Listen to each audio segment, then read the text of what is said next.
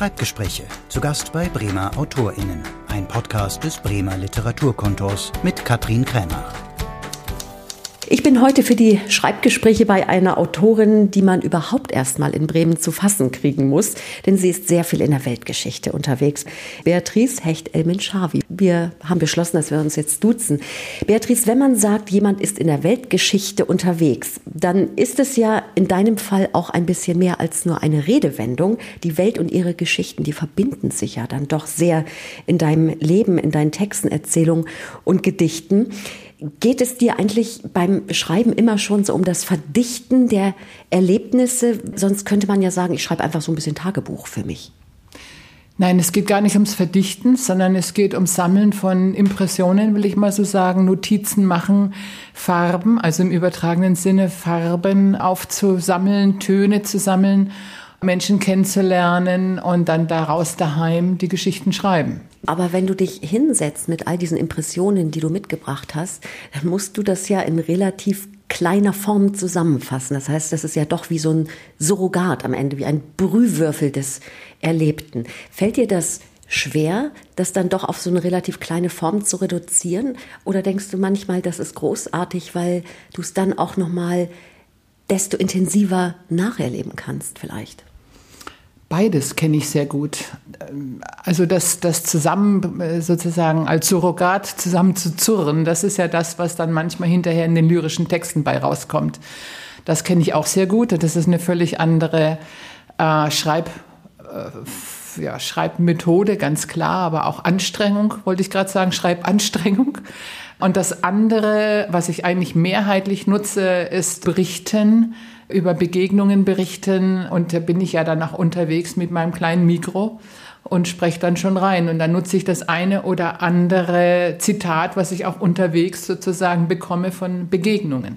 Ja, denn du reist ja so viel und bist schon so viel gereist, dass die Gefahr ja auch groß ist, dass man Dinge vergisst bei der Fülle an Erlebnissen. Nun beginnt dein Band Begegnungen rund um den Globus mit den Worten: Reisende sind Suchende. Gilt das auch für Schreibende? Also suchst du beim Schreiben eigentlich auch? Und wenn ja, nach was? Also für mich ist das so parallel zusammengewachsen, Reisen und Schreiben. Das war schon immer von der Emotionalität her eins, glaube ich. Äh, ich habe schon immer unterwegs gesucht. Und ich habe schon immer beim Schreiben das wiederum gesucht, was ich unterwegs gesucht habe. Und deswegen war es mir notwendig, meine vielen Notizen auch immer wieder mitzubringen. Das würde eigentlich in konsequentem Weiterdenken bedeuten, man kommt ja nie an, man ist immer auf der Suche, man findet nie. Ist das ein Zustand, der befriedigend ist? Das ist eine gute Frage. Je älter ich werde, desto schwieriger ist es auch auszuhalten. Also ich habe früher als jüngere Person, konnte ich das gut ab, immer auf der Suche zu sein. Weil das ist ein ganz interessanter Lebensmodus auch. Macht ja neugierig, macht manchmal zu neugierig, weil es ja nicht immer nur positiv belohnt wird. Macht manchmal traurig, weil ich beim Suchen auch mich ja mit Kriegen und Verkriegung von Landschaften auseinandersetzen muss. Also es ist ja nicht immer nur so, dass ich da was Tolles dabei finde. Weil du nicht nur touristisch reist. Genau, das ist vielleicht der Unterschied. Ich bringe alles nach Hause, was mir unterwegs auffällt. Manches lasse ich dann auch in meinem kleinen Gerät oder in meinem Computer übrig, wird nicht beschrieben. Das ist klar. Ich sortiere zu Hause aus und mache daraus dann eine Geschichte. Wenn du sagst, zu Hause machst du dann die Geschichte. Wir sind ja hier in deinem Wohn-Arbeitsraum. Das ist wirklich ein äh, sehr schöner, sehr einladender Raum mit einem wunderschönen dunklen Schrank, mit roten Sesseln. Wir sitzen an einem runden Tisch. Überall sind Fotos von deinen Reisen, nehme ich mal an, dass das die sind, die du auch selbst gemacht hast, auf Plakatgröße. Mein Blick fällt erstens auf den Schreibtisch, der in der Ecke ist, zweitens auf eine Reisetruhe. Woher kommt die? Von meinen Großeltern, die diese Truhe sozusagen auf der Flucht mit hatten. Von Schlesien sind die geflüchtet. Ganz genau, ganz genau. Ja. Also ich komme aus einer reisenden Familie, jetzt nicht nur, weil eben äh, der Krieg das so erfordert hatte, sondern viele meiner Familienmitglieder, also die Generation meiner Großeltern, sind geflüchtet in andere Länder. Und manchmal treffe ich sie auch unterwegs, in U S A zum Beispiel oder in äh, ja, Argentinien oder in Australien oder sonst wo, ne? Aber die sterben auch langsam aus, ja. Nochmal zurück an den Schreibtisch, der da in der Ecke steht, der ist nun wirklich in der Ecke. Und ich frage mich gerade, ob das vielleicht auch eine Bedeutung hat, dass du gezwungen bist in die Konzentration, also von der Rastlosigkeit des Unterwegsseins, musst du dich ja dann sitzend bewegen und im Kopf reisen. Ist das schwer auszuhalten oder ist das für dich auch eine sehr willkommene Übung, so was wie ein Ausgleich vielleicht fast, wo du dann auch zur Ruhe kommst manchmal? Das ist für mich Bedingung. Also ich meditiere ja auch, das heißt also, ich habe immer wieder nach dem Trubel der Welt, um es mal so kurz zu fassen, die Sehnsucht nach innerer Ruhe, weil es mich stabilisiert und äh, weil ich aufgrund der inneren Ruhe eigentlich erst sozusagen die, die, die Erinnerung vom Trubel der Welt ertragen kann. Und deswegen äh, brauche ich meinen Rückzug zum Schreibtisch. Ich würde auch keine Musik im Hintergrund ertragen. Ich würde auch kein Kindergeschrei im Hintergrund ertragen oder sonst etwas. Bin dann ganz in mich gekehrt, in so einer Glocke. So. Aber das ist natürlich auch Übung und das habe ich so eingeübt und das tut mir am wohlsten. Da bin ich am effektivsten. Man sagt ja auch immer Reisen im Kopf, das ist ja viel zitiert und man spricht ja auch von den Geschichten, die das Leben schreibt. Man könnte fast sagen, vielleicht bist du denen ja auch irgendwie hinterhergereist. Und ich habe immer so ein bisschen die Vorstellung, als ich mich mit dir beschäftigt habe, mit deiner Arbeit, dass du ja eigentlich aufgrund dieser Reisen, die du gemacht hast und immer noch machst, dich wie so ein Sterntaler-Mädchen hinstellst, das Schürzchen öffnest und dann fallen die Geschichten eigentlich da einfach so rein. Du hast aber vorhin schon angedeutet, dass Schreiben auch eine Anstrengung bedeuten kann. Vielleicht kannst du noch ein bisschen mehr darüber erzählen, wie du möglicherweise kämpfst, bis du das Gefühl hast, so ein Text ist einfach fertig. Mir geht es in erster Linie darum, dass ich eine Wahrhaftigkeit habe zu all dem, was ich erlebt habe. Also ich könnte natürlich die tollsten Dinge behaupten. Ja, so Karl-May-mäßig. Ja, ja, den bewundere ich allerdings auch, was er da zustande gebracht hat. Das finde ich schon auch klasse. Aber ich habe den Anspruch, wirklich also authentisch zu sein. Nicht nur mit mir selbst als die Hörende und Sehende und so, sondern mit dem, was ich erlebe und auch mit den Menschen, die ich erlebt habe, dass ich die so wiedergebe, wie sie sich selbst verstanden haben, ja. Dann gucke ich, ja, passt der Text dazu, passt er nicht dazu. Das ist aber zweitrangig. Erstrangig ist in der Tat die Authentizität dessen, was ich erwischt habe. Die Texte sind ja jetzt auch nicht nur Reiseerzählungen, sind ja auch sehr viele Reportagen. Du hast ja auch immer wieder Artikel geschrieben für Zeitungen. Du setzt dich aber auch auseinander mit dem Reisen an und für sich immer wieder. Ja. Das fand ich ganz interessant. Das Reisen hat sich unfassbar verändert und du bist ja eben, wie gesagt, nie wirklich touristisch gereist. Aber du beobachtest Plätze, wo du vorher vielleicht alleine warst oder vorher mit deinem verstorbenen Mann Frank warst, wo ihr zusammen wart, aber da war keiner mehr. Und heute auf einmal sind da Reisegruppen unterwegs. Mhm. Also Touristen unter Zeitdruck, so nennst du es irgendwann, die so von Ziel zu Ziel hetzen. Und das ist natürlich ein großer Unterschied zu den wahren Globetrottern. Da hat ja das Wort auch schon sowas gemütlich ist. Das strahlt ja schon was anderes aus. Ne? Ja, sie trotteln ein bisschen, die Trotter. So sind wir früher auch durch die Wüsten getrottelt oder sonst was. Ja, das ist total anders. Also ich könnte heute auch als eine Alleinreisende nach dem Tode meines Mannes nicht mehr diese Form von Reisen machen, die wir zusammen damals hatten. Weil das war notwendig, hundert Prozent aufeinander, also verantwortlich und vertrauensvoll füreinander zu sein. Weil das manchmal auch Reisen waren, die so ein bisschen vielleicht in Gefahrengebieten landeten oder sonst was. Und das mache ich heute alleine natürlich nicht und schon gar nicht mit dem Weltauto, das wir damals hatten. Ich fahre nicht mehr Auto. So. Das musst du ganz kurz erklären, das Weltauto. Ach, das Weltauto. Das Weltauto war ein Toyota, mit dem wir für mehrere Jahre um die Welt fahren wollten. Und es war fertig und schon auf dem Schiff nach Nordamerika. Und dann wurde eben Frank sehr krank und wir mussten diese ganze Reise äh, absagen. Und ich hatte dann die Pflege eines schwerkranken Mannes und bin dann einige Zeit, solange er lebte und ich ihn pflegen musste, nicht mehr gereist. Und, und musste eigentlich hinterher erst einen neuen Weg finden zu reisen. Das heißt also, jetzt reise ich eher mit einer Gruppe von Menschen und sondere mich da aus der Gruppe raus. Dann habe ich ein bisschen noch sozusagen ich selber unterwegs sein. Ne? Und trotzdem genieße ich die Gruppe, weil es mir einfach auch, auch Sicherheit gibt. Und diese Sicherheit hätte ich alleine nicht mehr, auch aufgrund von meiner vielen Operationen, die ich selber hatte und so. Ne?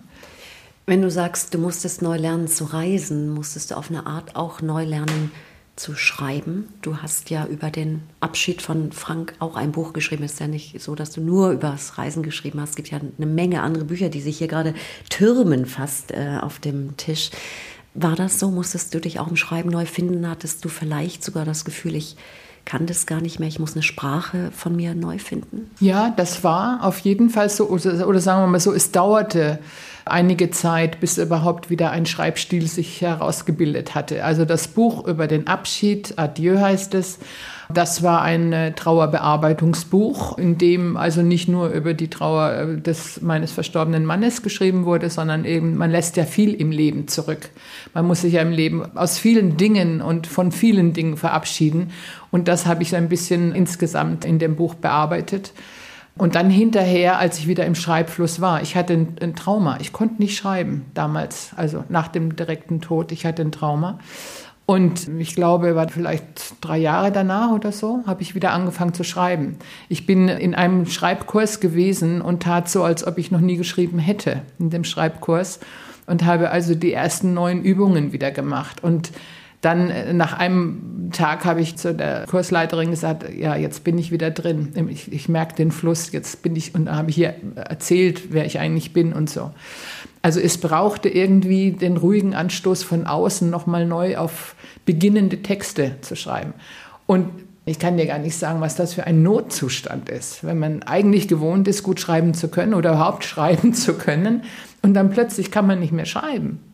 Das ist wie nicht mehr sprechen können. Also das klingt dann eben auch danach, dass Schreiben für dich wirklich lebensnotwendig ist. Es gibt ja viele Erzählungen von Schriftstellerinnen, fallen mir gerade ein, zum Beispiel Deborah Feldman, die in der Satmara-Gemeinde unter auch Ultraorthodoxen in New York groß geworden ist, die sagte, sie konnte nur dieser Welt entfliehen, unter der sie gelitten hat, indem sie heimlich im Kleiderschrank ihrer Großmutter gelesen hat. Es gibt eine afghanische Schriftstellerin, Homera Kaderi, die sagt, das Lesen hat mich gerettet vor dem Leben unter den Taliban. Begleitet dich eigentlich das Lesen und vielleicht damit auch das Schreiben auch so von Kindesbeinen an? Ja, ich habe schon sehr frühzeitig, als ich Buchstaben schreiben konnte, angefangen, kleine Texte zu schreiben. Also ich habe ich hab immer gemalt, geschrieben und viel gesungen. Und für mich war Schreiben wie Bilder malen. Also eine andere Ausdrucksform, aber eigentlich habe ich Bilder beschrieben, sagen wir mal so. Und manchmal habe ich parallel, ich habe einen meiner verstorbenen Brüder zum Beispiel mal gezeichnet und dann habe ich genau einen kurzen Text zur gleichen Zeit geschrieben. Ja?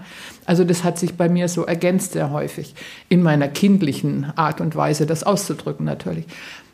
Aber es ist von Anfang an, das, das stimmt, von Anfang an ein Metier gewesen, in dem ich mich trösten konnte. Oder zurechtfinden konnte oder Wege finden konnte. Oder wir hatten eine schwierige Zeit, als ich Kind war, aus dieser schwierigen Zeit heraus also Ventile finden konnte.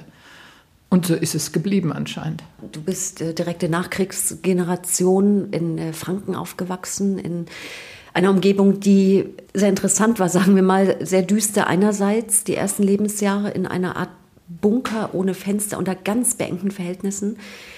Es gab andererseits eine Großmutter, das war die Adelsfamilie Familie mütterlicherseits, wo du dann in den Sommerferien auf einem Schloss warst. Wie kriegt denn so ein kleines Mädchen so eine Welt voneinander? Und gab es hier und da Kinderbücher? Nein. Also meine Mutter hatte keinen Pfennig dafür übrig, Kinderbücher. Sie und die Großmutter auf dem Schloss? Die Großmutter war nicht auf dem Schloss, aber sie lebte in einer, also meine Großeltern, sie lebten in einer Wohnung in Sigmaringen, wo es ein Schloss gibt. Und mein Großvater hatte zu tun auf dem Schloss und deswegen waren wir Kinder da öfter dabei. Nee, wir hatten keine Bücher damals, aber die hatten uns Geschichten erzählt. Und das war ja so ähnlich wie Bücher vorlesen oder so. Also das fand ich toll, weil das ganz unterschiedliche, ich sage mal, in Form von Märchen, reale Märchen waren. Aber keiner hat ein Buch für uns. Aber das klingt wirklich danach, und wir kommen damit so ein bisschen zu sprechen auf das Monatsthema des Literaturmagazins Narben. Es klingt nach einer eigentlich schon sehr früh vernarbten Kinderseele, die sich aber vielleicht durch das Reisen auch Wege rausgesucht hat, diese Narben zu heilen, sowas, durchs Reisen und durchs Schreiben? Ja, Narben entstehen ja nach Wunden. Ne? Ohne Wunden keine Narben. Und der Prozess der Vernarbung ist ja länger oder ein kürzerer Prozess, je nachdem, was für Wunden es waren. Und es ist in der Tat so, dass ich verwundet in mein Erwachsenenleben hineinging und vieles gemacht habe, um meine ähm, Wunden äh, heilen zu lassen, also die Narben irgendwie auch annehmen zu können. Ich glaube, mein ganzes Studium in irgendeiner Weise, also die Hinterfragung, aus welchem Stall komme ich eigentlich, ja, was hat mich so geprägt? Warum habe ich zwei Ausbildungen und dann das Studium erst begonnen und solche Dinge? Also, und mein Leben ganz in die eigenen Hände zu nehmen, mich also auf keinen Mann zu verlassen, also weder auf meinen Vater noch auf meinen Bruder noch auf meine zwei Ehemänner, also sehr selbstständig zu sein. Allerdings nach dem Vorbild von tollen Großmutter und Mutter, muss ich dazu sagen. Das sind Lebensretterinnen, Mutter besonders. Was Schönes abzugewinnen, das sind die Reisen für mich. Und das muss beschrieben werden, also für mich selber beschrieben werden.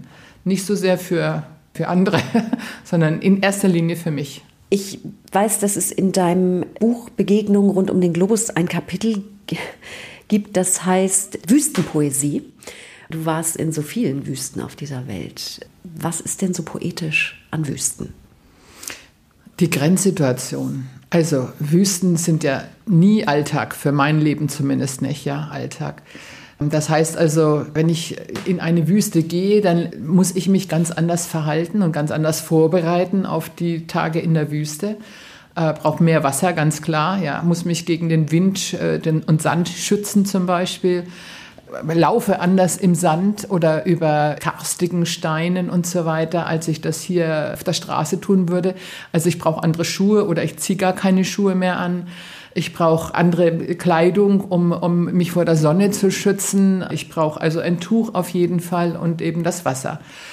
Und das ist nicht immer poetisch, völlig klar. Also poetisch wird es dann, wenn es eine Melodie in der Wüste gibt. Und die gibt es, wenn der Wind über den Sand äh, daher saust. Ja, je schneller, desto höher ist dann die Melodie des Sandes.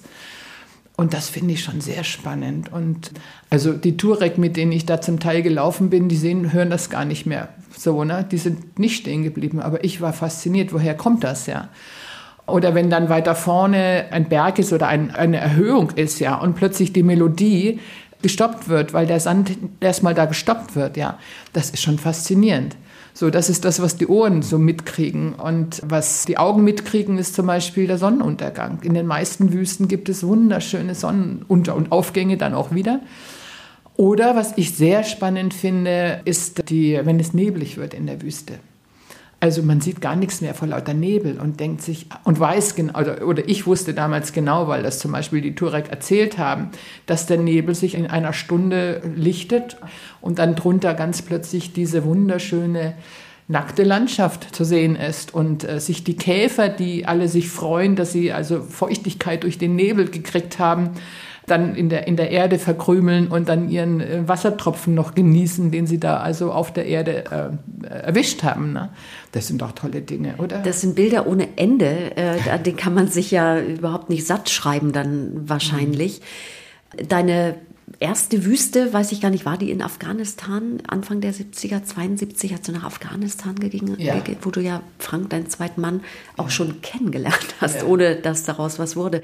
Aber war das das erste Wüstenerlebnis? Ja, das war die erste Wüste, genau, wo ich damals eine Natter entdeckt habe und sich dann später herausstellte, es ist also eine sehr giftige Natter gewesen, die ich aber mit nach Kabul nehmen wollte, weil in Kabul ein Kollege Tiere gesammelt hat für den Zoo, im Zoo angestellt war und wollte. Na, dachte ich, okay, also zu dem schicke ich, bringe ich die Natter mit. Und ja, wo lasse ich die Natter? Also wir hatten dann Gott sei Dank noch einen Stoffbeutel irgendwie und ich wollte die Natter da reinbringen. Also habe ich überlegt, wie mache ich das? Und ich hatte Äther dabei, weil ich als Pflegeperson für eine Forschungsgruppe dort war. Du warst gelernte Krankenschwester und bist deswegen ja. mitgegangen und hast dich praktisch um den gesundheitlichen Zustand der Wissenschaftler genau. der Uni Bonn gekümmert. Ja, genau. Und hatten wir Äther. Dann habe ich die Natter erstmal mit Äther bespritzt, dann war sie ein bisschen dudelig und dann haben wir sie in den Leinensack gebracht und so nach Kabul transportiert. Also das war auch nicht sehr romantisch, nein, aber ein erstes Erlebnis in der Wüste, ja. Du bist aber schon sehr früher mal aufgebrochen, nämlich gleich als junge Frau aus Franken nach Vietnam. Das war noch zur Zeit des Vietnamkriegs mit einer Freundin. Das war ja schon ein gerüttelt Maß an Abenteuerlust dann auch. Ist so eine erste Reise so prägend, dass die vielleicht am stärksten ist von den Bildern? Also wenn man aus dem etwas grauen Nachkriegsdeutschland kommt, in Asien mit all den Gerüchen und Düften und Menschen und Eindrücken, das muss doch wie ein Flash gewesen sein. Ja, also während meiner Ausbildung als Krankenschwester in München in den sechziger Jahren, da hatte sich für mich der Wunsch entwickelt, im Ausland zu arbeiten, ganz klar. Ich hatte aber, wusste nicht wie, wo und wie ich das anstellen sollte und traf dann zufällig achtundsechzig äh, den Generalsekretär vom Malteser Hilfsdienst. Und der sagte, du bist doch bald fertig äh, mit deiner Ausbildung, wir brauchen dringend Krankenschwestern in Vietnam. Da ich vorher keinen Fernseher hatte, habe ich nie gesehen, wie es in Vietnam aussah während des Krieges. Ich wusste zwar Krieg und so, also ich hatte keine Idee von äh, Vietnam, also als asiatische Kultur, und ich hatte keine Idee, wie es im Krieg sein würde und habe gesagt, ja, das mache ich. Und ich war zwanzig Jahre alt damals und meine Mutter musste noch unterschreiben, weil, ne, weil ich eben noch nicht volljährig war. Und sie hat das aber mit ihrem lieben Gott abgemacht, als strenge Katholikin, und hat mich reisen lassen, weil sie auch dem Malteser Hilfsdienst vertraut hatte. Aber ich habe dort sehr schnell mit den Vietnamesen Kontakt bekommen. Jetzt frag mich mal, mit welcher Sprache? Also eigentlich nur mit Body Language, kann ich sagen. Und ich merkte, dass ich da sehr begabt war, was ich vorher ja auch nicht wusste. Und es funktionierte wirklich ganz gut. Aber es war insgesamt, und jetzt aus der Nachsicht gesehen, die härteste Schule meines Lebens, aber ich möchte sie nicht missen. Für eine Globetrotterin wie dich war natürlich Corona die absolute Höchststrafe, aber es führte für das schreibende Tun ja dann doch auch zu einem interessanten Ergebnis oder zu einer Erkenntnis, nämlich ich habe da noch lyrische Texte, aus denen ich ein Buch machen könnte, nämlich die Reiseminiaturen. Und ich finde das wirklich interessant, dass du so viele verschiedene Gedichtformen nimmst und auch Gedichtformen, von denen ich vorher noch nie etwas gehört habe. Also Haikus kennt man aus dem Japanischen, aber was ist Tanka? Tanka ist eigentlich die ältere Form, die also zwei Zeilen mehr hat als ein Haiku. Haiku hat sich zweihundert Jahre dann danach aus Tanka entwickelt. Tanka ist auch inzwischen eine Mischung zwischen äh, Bildern äh, oder bildlicher Darstellung von Szenen in manchen asiatischen Ländern und äh, von Texten dazu. Also ganz eng genommen aus dem japanischen Tanka sind eigentlich die Texte, aber in Thailand zum Beispiel äh, kann Tanka ein Bild sein, was aber manchmal eben einen Spruch dazu auch hat, ja, oder im Chinesischen auch so. Also das wird unterschiedlich auch verstanden inzwischen. Übrigens meine Haiku-Texte habe ich alle in Japan, ich sag mal, testen lassen von dortigen Haiku-schreibenden Japanern. Und ich glaube, zehn habe ich drei Leuten damals vorgestellt, mit meiner japanischen Freundin auch. Und also die deutschen Texte, und die hat ihnen erklärt, was das eben bedeutet. Und die haben sich damit beschäftigt und drei haben sie abgelehnt, wollten sie also nicht sagen, das ist gut so, aber sieben haben sie anerkannt.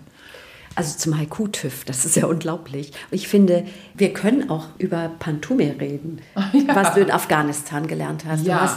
Was hat es damit auf sich? Also das ist schon eine spannende Geschichte. Wie gesagt, das wusste ich auch lange nicht, dass es so heißt. In Afghanistan bin ich eine Zeit lang morgens mit Frauen äh, zum Wasser holen gegangen, weil ich gemerkt habe, also wenn Frauen, also wenn die Sonne aufgeht, dann sammeln sich in dem Ort ein paar Frauen mit ihren großen Krügen und gehen also äh, in einem bestimmten Rhythmus muss zum nächsten Brunnen, das kann ja eine halbe Stunde entfernt sein oder noch weiter. Da dachte ich, da mische ich mich mal drunter unter den Frauen, die ich kenne aus meinen Projekten und so. Das habe ich gemacht und dann fing die eine an, irgendwie was zu singen und die andere äh, griff dann rein und sang dann mit und die fünfte hinten auch und die vierte dann wieder. Und dann habe ich gemerkt, ähm, also nicht nur, dass ich die Melodie wiederholt hatte, aber nicht immer. Also es war, war zwar insgesamt eine Melodie von, sagen wir mal, vier oder fünf Strophen, ja, und nicht jede Strophe hatte immer den gleichen melodischen Ablauf, aber ein Stück der Melodie wurde im zweiten Ablauf auch noch erzählt und ein anderes Stück der Melodie im fünften Ablauf und so weiter. So fing es bei mir an, dass ich da gedacht habe, da ist ein Sinn dahinter. Und dann habe ich gemerkt, die Texte wurden genauso aufgespalten. Also die fingen an mit einem bestimmten Text und ein Teil von den ersten vier Zeilen, ein Teil davon, vielleicht zwei, Stro- zwei Teile, wurden dann in der vierten Strophe wieder benutzt und zwei andere Teile in der fünften Strophe und so weiter und so. Da dachte ich, das finde ich spannend, ne? Und das habe ich mir damals notiert, als äh, muss ich mal gucken, was, da, was das heißt. Und dann, äh, es ist gar nicht so lange her, ein paar Jahre vielleicht, dann habe ich das gleich in Arabien auch kennengelernt. Und zwar in den äh, Vereinigten Arabischen Emiraten, da war ich bei einer ähm, Hochzeit auch dabei. Und dann trat plötzlich jemand auf aus dem, aus dem Publikum und fing eben auch so eine Art zu singen. Und dann habe ich mich damit beschäftigt. Und ich schreibe die ganz gerne, weil man sozusagen in der Melodie sein kann, in der Sprachmelodie auch. Und das finde ich tröstlich irgendwie. Ich will noch viele Reisen tun, wollt mit dir unterwegs sein, mich nicht zu früh auszuruhen, Natur bestaunen, fröhlich sein. Wollt mit dir unterwegs sein, weiter die Welt erkunden, mit dem Weltauto reisen, Natur bestaunen, fröhlich sein. Weiter die Welt erkunden wäre erfüllend gewesen, Natur bestaunen, fröhlich sein war lange noch ein Traum. Wäre erfüllend gewesen, mich nicht zu früh auszuruhen, war lange noch ein Traum. Ich will noch viele Reisen tun. Was für eine schöne Art, vielleicht auch ein bisschen Narbenheilung zu äh, betreiben.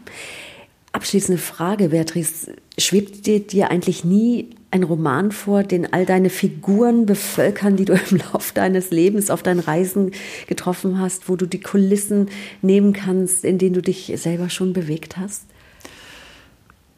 Bin ich schon öfter gefragt worden, habe ich mich selbst auch gefragt, aber ich glaube, das ist nicht mein Metier. Also ich bin da, äh, glaube ich, eher, da bin ich, nee, habe ich nicht ausprobiert, ist auch nicht meins, glaube ich, sonst hätte ich es gemacht.